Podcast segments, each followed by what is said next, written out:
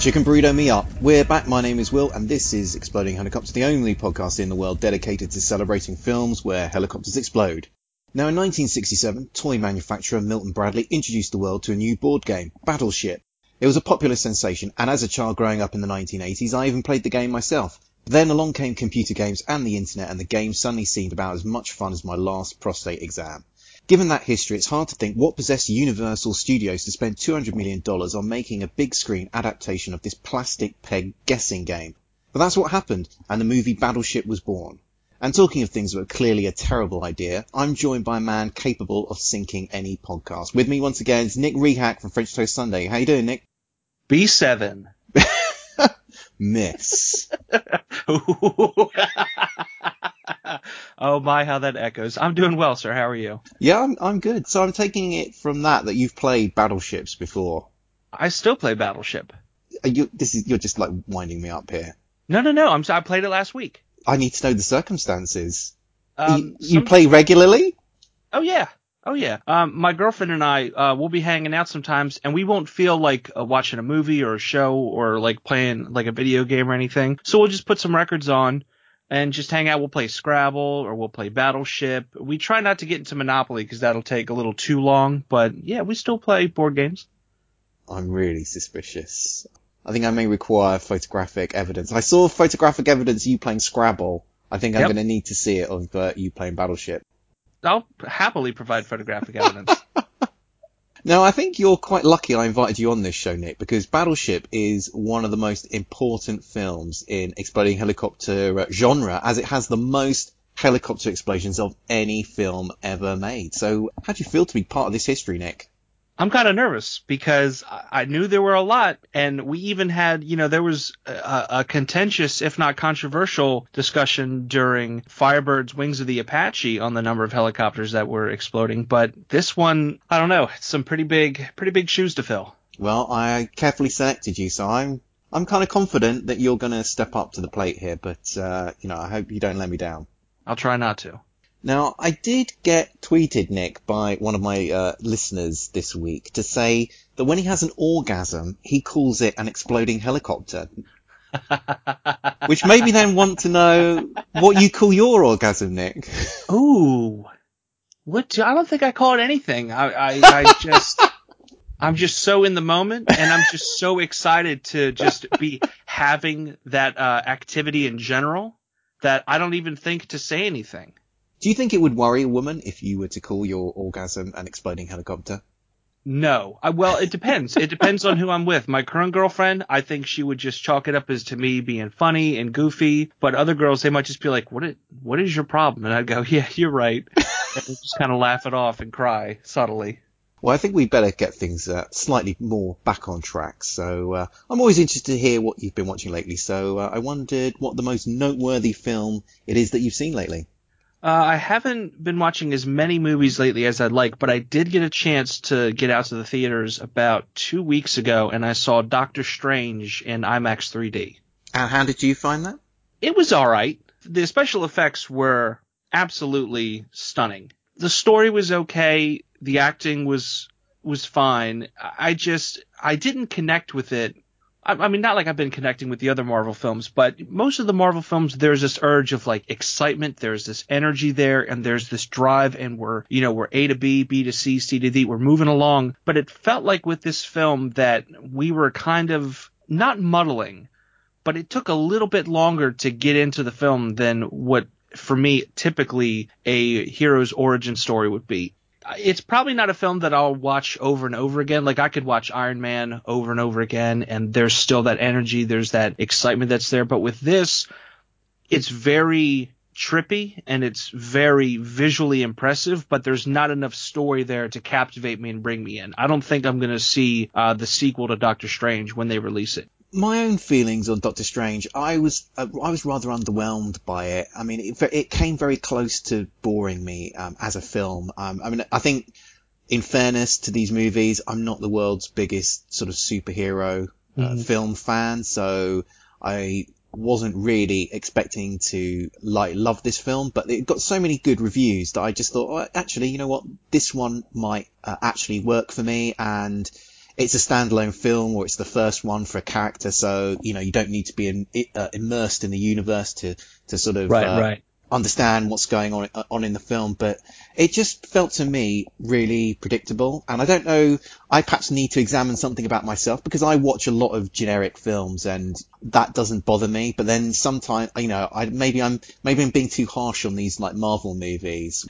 I, I agree with you that it the are the films are becoming a little bit predictable, like more and more. And I don't think it's because you've seen so many quote unquote generic films and that you kind of know where the beats are going to be. I think it's just Marvel have put out so many films now and they can't keep just rinse and repeat following the same formula. At some point, it's going to backfire on them. It's going to bomb and then they're going to have to scramble and rethink things. But I think if they start to kind of mix up the formulas and, and change how they do certain things in the film, I think it's going to be more exciting. I think the audiences are going to be like, oh, what's Marvel going to do next? And even if it's just like little tweaks here and there, like if they do, you know, nonlinear structure, or if they just tell the whole thing in reverse, or if they just like just different elements, if they add those in, I think that would be just a pinch more exciting than what we have been getting.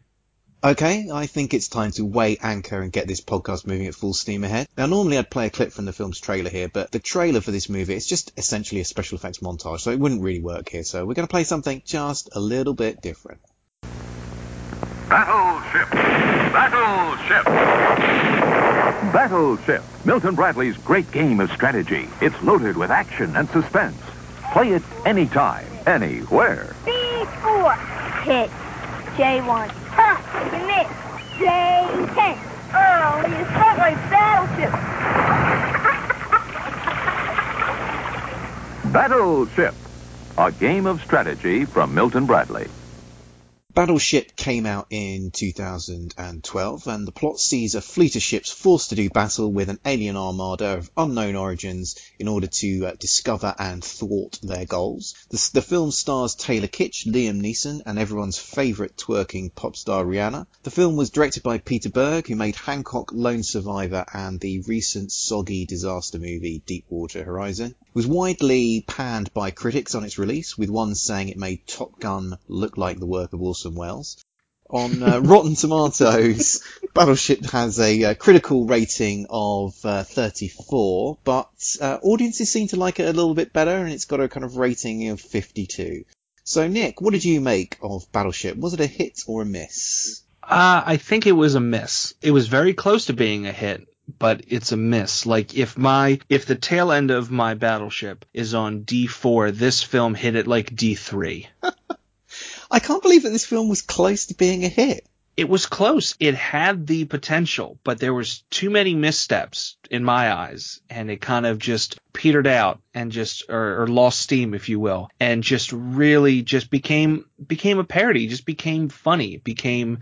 And I don't think I think they could have made a legit action film out of this and just something that's exciting and fun and something you want to see over and over. But instead, what we got was something that I kept checking the time and saying like, all right, we only got 40 minutes left. All right, we only got 20 minutes left. like counting it down until it was over rather than it's, oh no, it's almost over. How's this going to happen? How's that going to happen? Like I just genuinely did not care about the midway point, what was going to happen.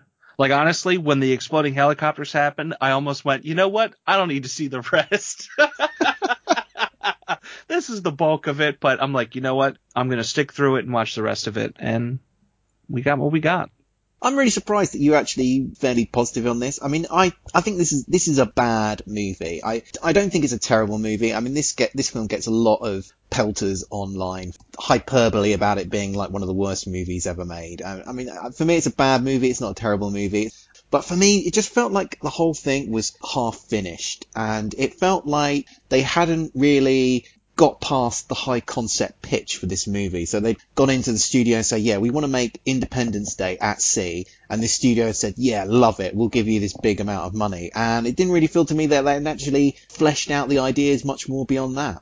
The problem with it is they shouldn't have said it in present day. They should have said it back in like after World War II, maybe 50s or 60s, where there's alien invasion. They don't quite know what's going on, and they have to revert to those analog machines, and they have to go to like using a grid system. Like to me, that would have been a little more suspenseful, a little more exciting and tense than just having this modern day like pull up this screen or pull up this radar or check this or you know and ballistic missile this and, fi- and fire on that and like what to me what made it exciting was when they to an extent exciting when they shifted over to the Missouri and they were using old techniques to battle this new force that was coming through. But to just have like all these high end like seeker missiles and all that stuff like that, that doesn't impress me because yeah, anybody could, you know, lock onto a target or pull up a sequence of codes and send something out. But to be able to pull something off using antiquated technologies against something that's newer, faster, stronger, to me, that's where the real excitement and action comes from.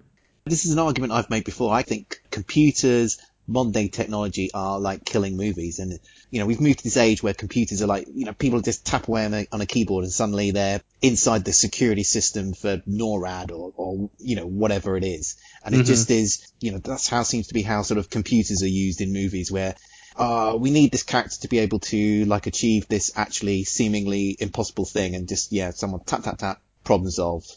It's like the writers put themselves into a corner. All right, how are they going to get out of this? Oh, you know, so and so's a computer nerd. They'll type something up and we'll have a real funny, like, how are we ever gonna? And before the character can finish their sentence, the nerd will just pop up and say, it's done, go, go, go. And then they'll have a look on their face and we'll have like some funny music or something and then explosions and then we'll go on to the next part. Like, it just feels like it's very easy to just go, that's how we do it and then get out of there. No one wants to be creative. No one wants to mix it up and change things and go, well, how would they get out of that? You know, and it's just, it, that's when it starts to get a little boring and predictable. Now, on the surface, Battleship is essentially a kind of straightforward alien invasion movie. Uh, as I've already said, a sort of kind of Independence Day at sea.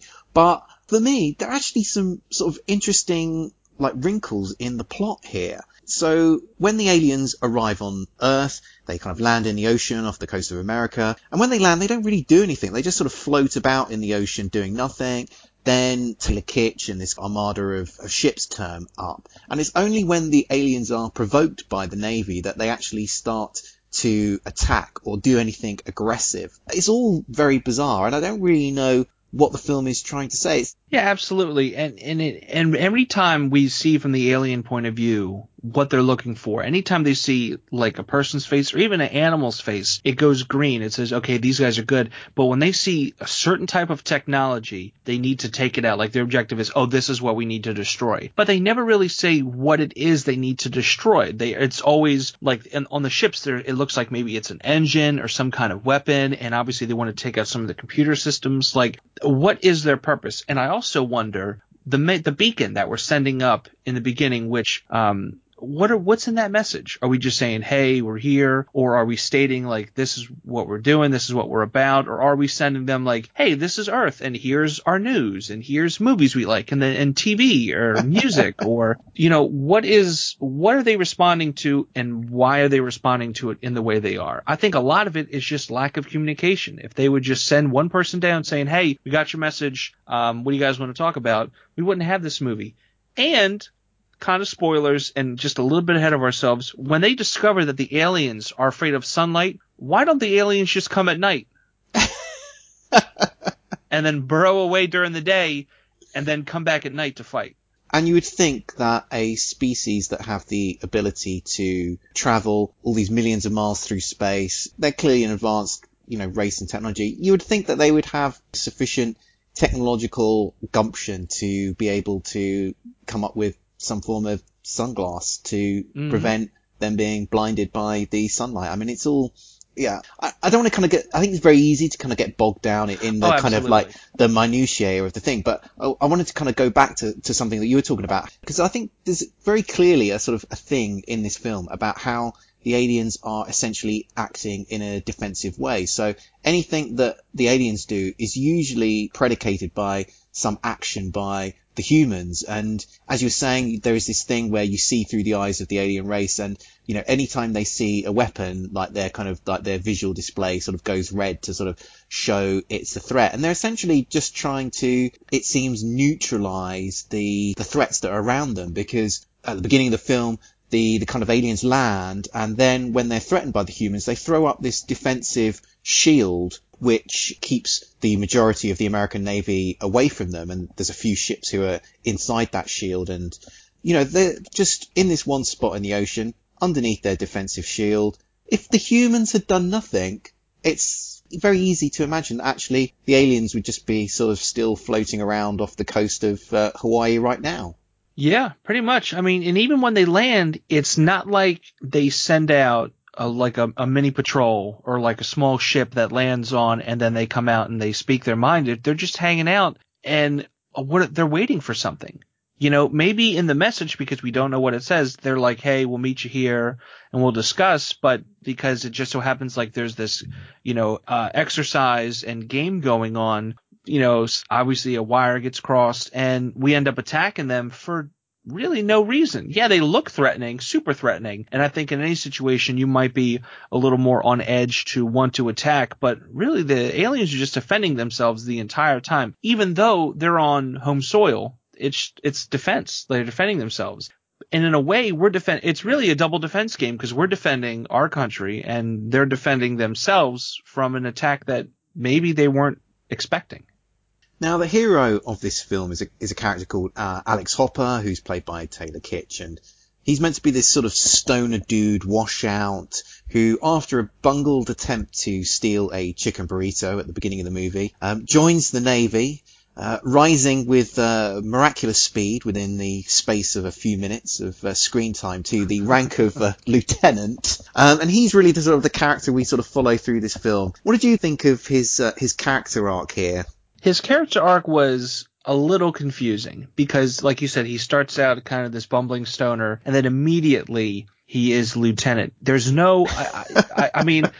I love a good montage. Why wasn't there a montage like during the opening credits of him getting his life turned around and changing and you know becoming this better person because then you would have went from eh, I don't really care about this guy I'm more interested in what Skarsgård is doing to all of a sudden hey you know what I've changed my mind. I am on his side. Good to see him turn things around. Oh no, these bad things are happening. I hope he doesn't revert to his old ways and that he continues to grow and progress as a person. And they just, he kind of goes from zero to like 90, stays at 90, doesn't really descend back progresses like a little bit here and there, but it's nothing, it's not a true arc. It's just very stilted. It's a, a very steep slope. And then we're just, we're at a, a certain space the entire time. Yeah, because you can see what they're trying to do with this character. So they've got this essentially a kind of like washout character here, and he's a bit cocky and arrogant, and so he needs to sort of learn a sort of a lesson in humility. But as you were saying, they really need to spend a bit more time setting that up because there's one scene uh, that they have here to kind of essentially demonstrate to you this character aspect of here's somebody who's a bit reckless, a bit of a hothead. Um, so they have this pointless football game between the mm. uh, Japanese Navy and the American Navy, where it's basically shown that Taylor Kitsch's character is this sort of, you know, is a bit arrogant and cocksure because you know, in this middle of this big match, he takes this penalty that he probably really shouldn't be taking. And that's the only element that we see to show that particular character aspect. So, you know, but that, that's a, it's a football match. It's not, it's, you know, it's kind of not real life. So when you're in this middle of this alien invasion and, you know, the Taylor Kitsch character is in this situation where he's suddenly responsible and he, you know, so you then like his personality is going to be tested under pressure. It kind of doesn't really pay off because his character hasn't been uh, set up properly yes, there's no tension and there's no moment of uncertainty. Like, can he step up? Can he handle this? It's just, he automatically just goes, no, yeah, I can do this, and then just does it. And there's even moments of like class and dignity where he kind of steps down and lets other people run the show for a little bit, and they end up bonding and becoming closer, even though one kicked the other in the face. Like that's you know heartwarming to see, but it's just I don't care. Like there's just parts of the movie where I'm just like I don't care mm. because we know you're already a good person. There's no there's no conflict. I completely agree because that moment where he steps back from command in order to allow this other guy to to sort of take over.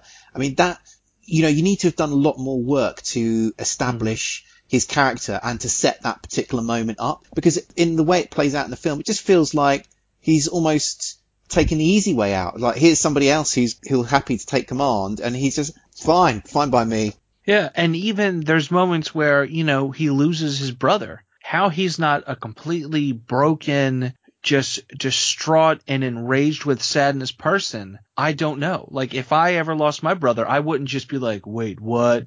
And go into shock. I would lose my mind and I'd probably start throwing or breaking things or trying to blame other people for, if I was in his situation, not like in, in this life. There's no one else to blame, but in his situation, I'm going to be pointing fingers. I'm going to be losing my mind. I'm going to be doing something to try to find a reason to explain what just happened. And instead we get this just kind of glazed over look and then uh, it's just like, like it, not a big deal. Like it didn't happen. How did the first sort of couple of scenes in this movie strike you? Because for me, they felt really, really I was like, what is this film doing? Where is this film going? So, you, you know, with the film opens and we're, we're kind of in this bar with uh, Taylor Kitsch in full sort of stoner washout mode. And this hot girl walks into the bar and in order to try and impress her and also to demonstrate to the audience that Taylor Kitsch is this sort of like reckless wastrel, he then, uh, there's a whole business with a, a chicken burrito, which he then, uh, you know, he tries to break into a service station that's across the road from the bar that they're in and steal a chicken burrito that the bar can microwave for this girl. I mean, it, I can't think of a worse introductory scene to a character than that. Well, the whole reason they did it is because of the viral video of the same thing. There's a viral, a video that went viral around the time of this film where some random dude broke into a convenience store in the exact same way that Taylor Kitsch did to get a burrito and then left through the roof the exact same way. I did not know that. I did. Yeah. There's a meta joke here that I'm not appreciating. Exactly. And I didn't appreciate it either until I did a little like looking up on this film and I saw, I'm like, oh, okay, it's based off of this video, which why? Like uh, on rewatches, like you said, it's, it's awful. Like, why are they doing this? At the time, it's funny, but unless you're one of those people that, you know, has a, a, a bachelor's in pop culture or whatever, you're not going to remember that joke or that reference. Like it, the film really dates itself with that but it's just that's the that's just the weird thing with this movie is that they just have these references that m- make sense, don't make sense. It's really a film of its time, and even it's supposed to be you know Battleship. We get references with the little pegs. Eventually, there's a grid, and they call out you know E this or A that or whichever, but there's nothing that really makes it feel like a battleship movie. Like if they could have called it anything else and it would have been just fine. But why the battleship moniker? I have no idea. Well, let's go into that a little bit because, as you're saying, this film, I guess they're duty bound to try and fit some elements of the board game into the movie. So there is a sequence in this film where their systems on the on the ship have kind of gone down. So they hatch this plan to use these uh, buoys that are in the in the ocean, and this plan involves being able to sort of set up some sort of grid system so that they're able to then determine where the sort of the alien invaders um, are. But that for me was the kind of the only element of the film which in any way got close to the the board game. Although you know I don't know if you saw anything any other elements in the film that hark back to the game. Uh, you seem to still be a, a regular player, so you're going to know more about this than me. Yeah, nothing, nothing really did. That's it, except for what the the occasional times where they said the word battleship. that's that's really it. It's not like the ships looked similar to their little pieces. I mean, yeah, on the when you play the battleship game, like you have your your uh, opponent's board kind of looks like radars and stuff. They had plenty of that, but there was there wasn't like one radar that stood out from the others. Like, oh, that looks like it's from the game or anything. But there was it was none of that. Like honestly, I wanted a moment where they're watching like the destruction and then they cut back to Liam Neeson who's on the ship and he just pulls his binoculars down and he's like, You sunk my battleship and like slams a fist down or something. That would have been the ultimate. And this I would own this movie. I would own several copies of this movie and give them away as Christmas presents. Yeah, and you'd think the whole point of doing a movie like this is you want to bring the audience of the board game to the movie and then the movie will sell more of the board game. Like that mm-hmm. is the marketing concept at its simplest. And I can't really see anything in this film that is really going to bring the audience from the board game to this movie because there's so little that you would recognize of the board game. And equally, because there's so little of the board game in the film, you could watch this and not be aware that there is a board game called Battleship and that you can go into a toy store and buy it. So I can't I find it hard to imagine that they actually shifted any more copies of the game by making this movie, which then just makes you wonder, like, who dreamt this up as a, as a kind of marketing toy game movie tie-in? Well, according to sales records, actually sales of Battleship went down after this movie.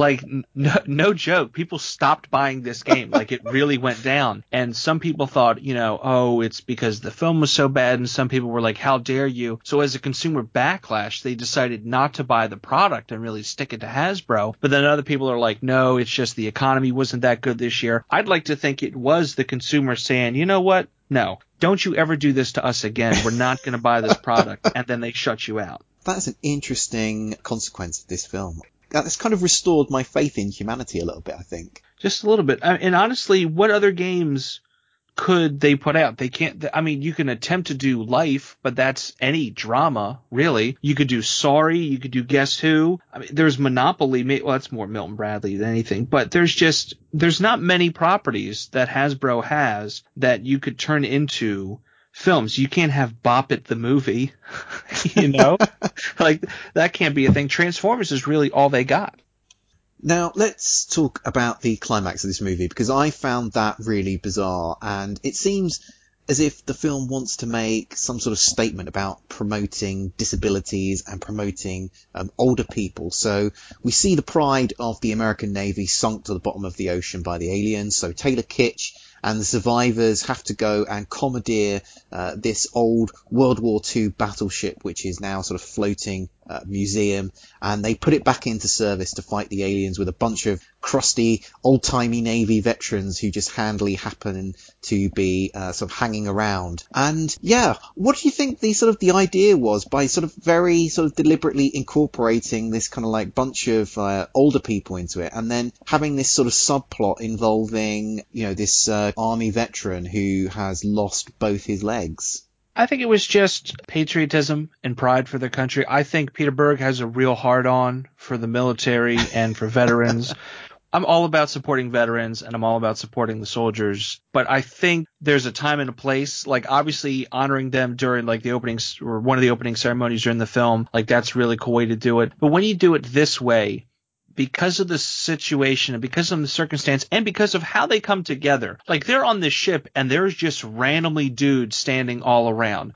Like, I, I becomes- thought they were. I thought they looked like kind of arthritic Christmas decorations, the way they were just sort of scattered about the the ship like that.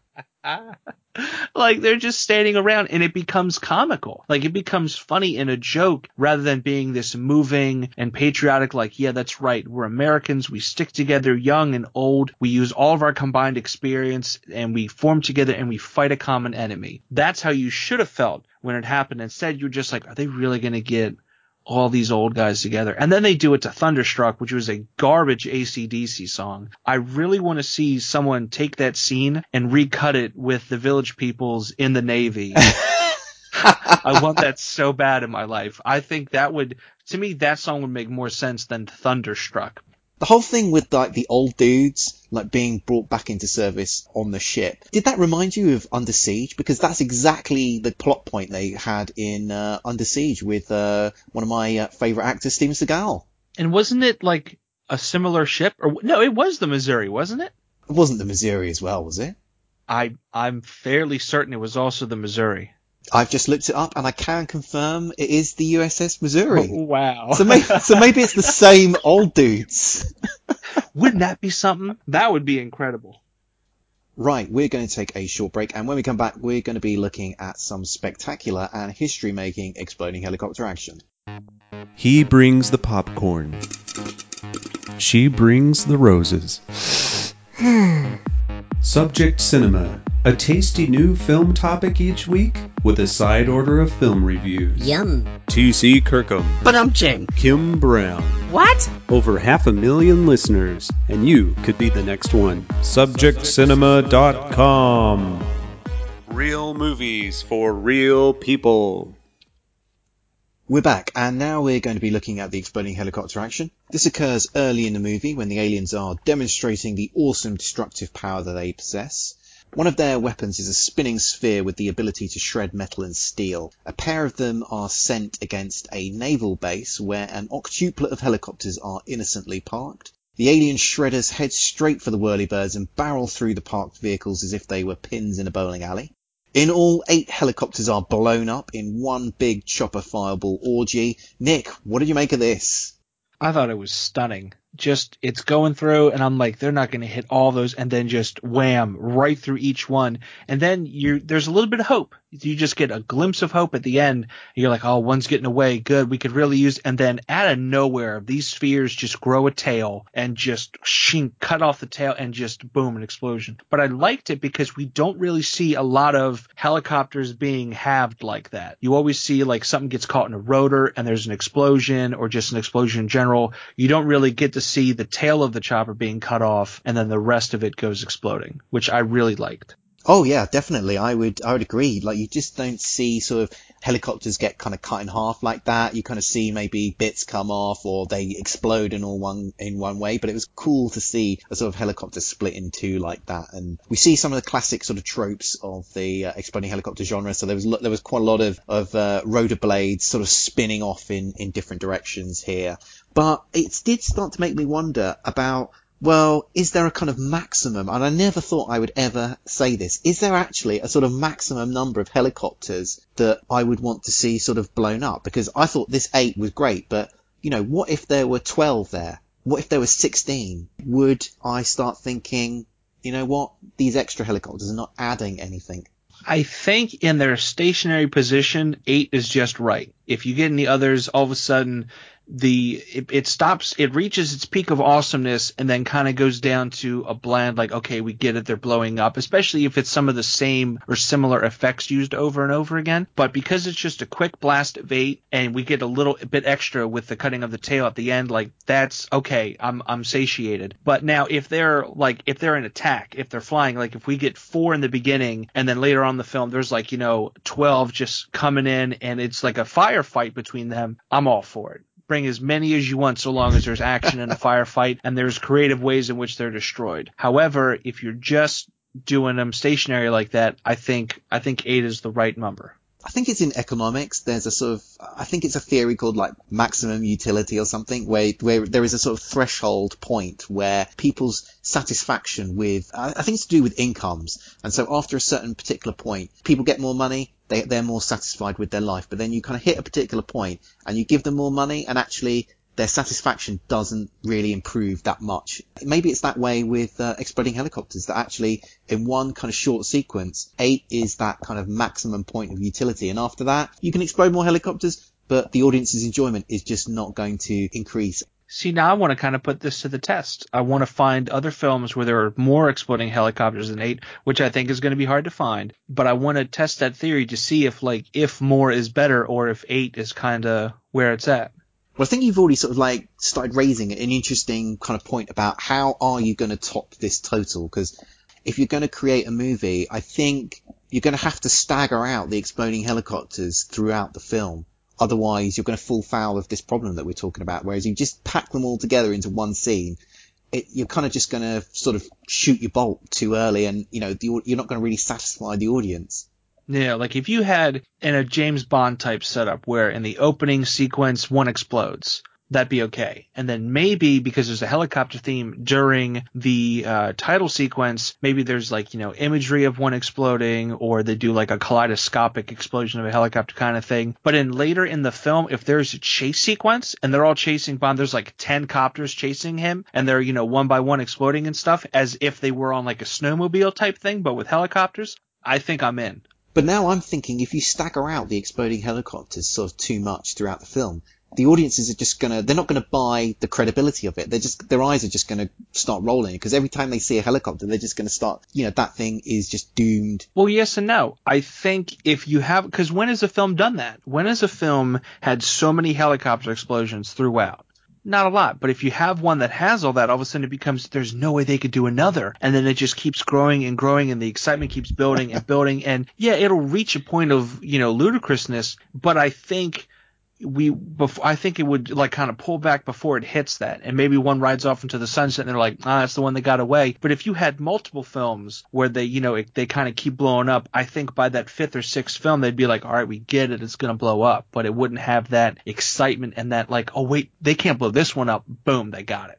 Well, I think what's coming out here is that there's actually quite a lot of challenges for, for filmmakers and storytellers here if they are going to top this total of eight. Hopefully those filmmakers are going to rise to the challenge because uh, I'd feel much happier in life if the uh, film with the most exploding helicopters was a better film than Battleship because then I might might be more happy to uh, to rewatch it on a regular basis because uh, Battleship not a not a film I really want to uh, to revisit and that saddens me as somebody who is so enthusiastic about the uh, explosion of helicopters in movies that the kind of film with the greatest number of chopper fireballs is a film that just isn't that great. Now I wonder if there's a correlation there too. If you increase the number of helicopter explosions, do you decrease in critical value or plot or just overall value of the film?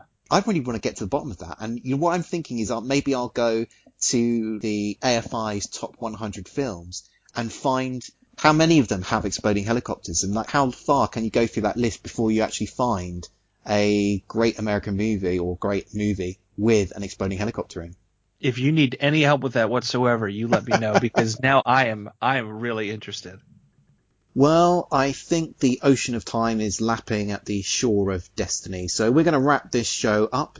Nick, thanks for giving our listeners uh, the uh, benefit of your wisdom. And uh, do you want to let everyone know where they can find your stuff on the internet? Absolutely. Um, haven't been putting out as much, but over at FrenchToastSunday.com, you can find myself and the other members of the French Toast Sunday collective. Um, podcasting has been a little slow. A lot of life events are happening right now. We've got surgeries and house buying and traveling and, and new jobs, but we're going to try to get back on track and get things squared away. But always check us out, FrenchToastSunday.com. And equally, don't forget to check out the Exploding Helicopter website for reviews on other films where helicopters explode. We'll be back soon, but until then, keep watching the skies for those exploding helicopters.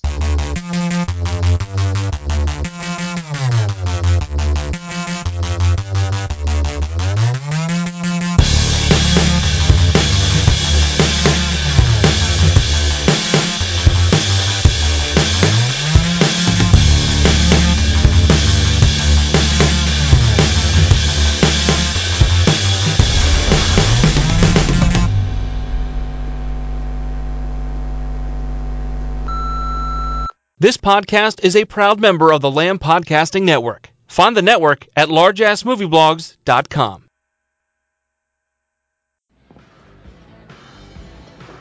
What seems to be the problem? I want a chicken burrito. Johnny, chicken burrito her. It ain't happening. Chicken burrito her. Kitchen's closed, Papa. What's your name? I'm hungry. It's not your name. Give me five minutes, I will get you your chicken burrito. Five minutes. Starting now. Chicken burrito time, I'm out. Chicken burrito, roger that.